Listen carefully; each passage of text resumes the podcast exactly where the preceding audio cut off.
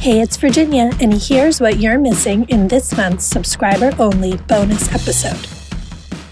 What I remember about folks doing Whole 30 back when this was such a super trendy diet was that they would quickly buy into the idea it was not a diet. They would focus on all those things you're allowed to have the seafood and the vinegar, I guess.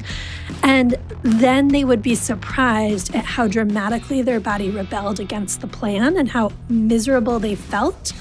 But the whole 30 community is so prepared for that. And so in the support groups or the online chats, people talk about how that is a sign the diet is working and your body is like shedding whatever it needs to, you know, detox and cleanse and what have you, instead of saying, oh, wait, you were fucking hungry. Your body would like a sandwich. Please feed yourself. To hear the rest of the episode and all of my anti diet rants, you need to be a Burnt Toast subscriber. Just go to virginiasolesmith.substack.com. Thank you for supporting independent anti diet journalism.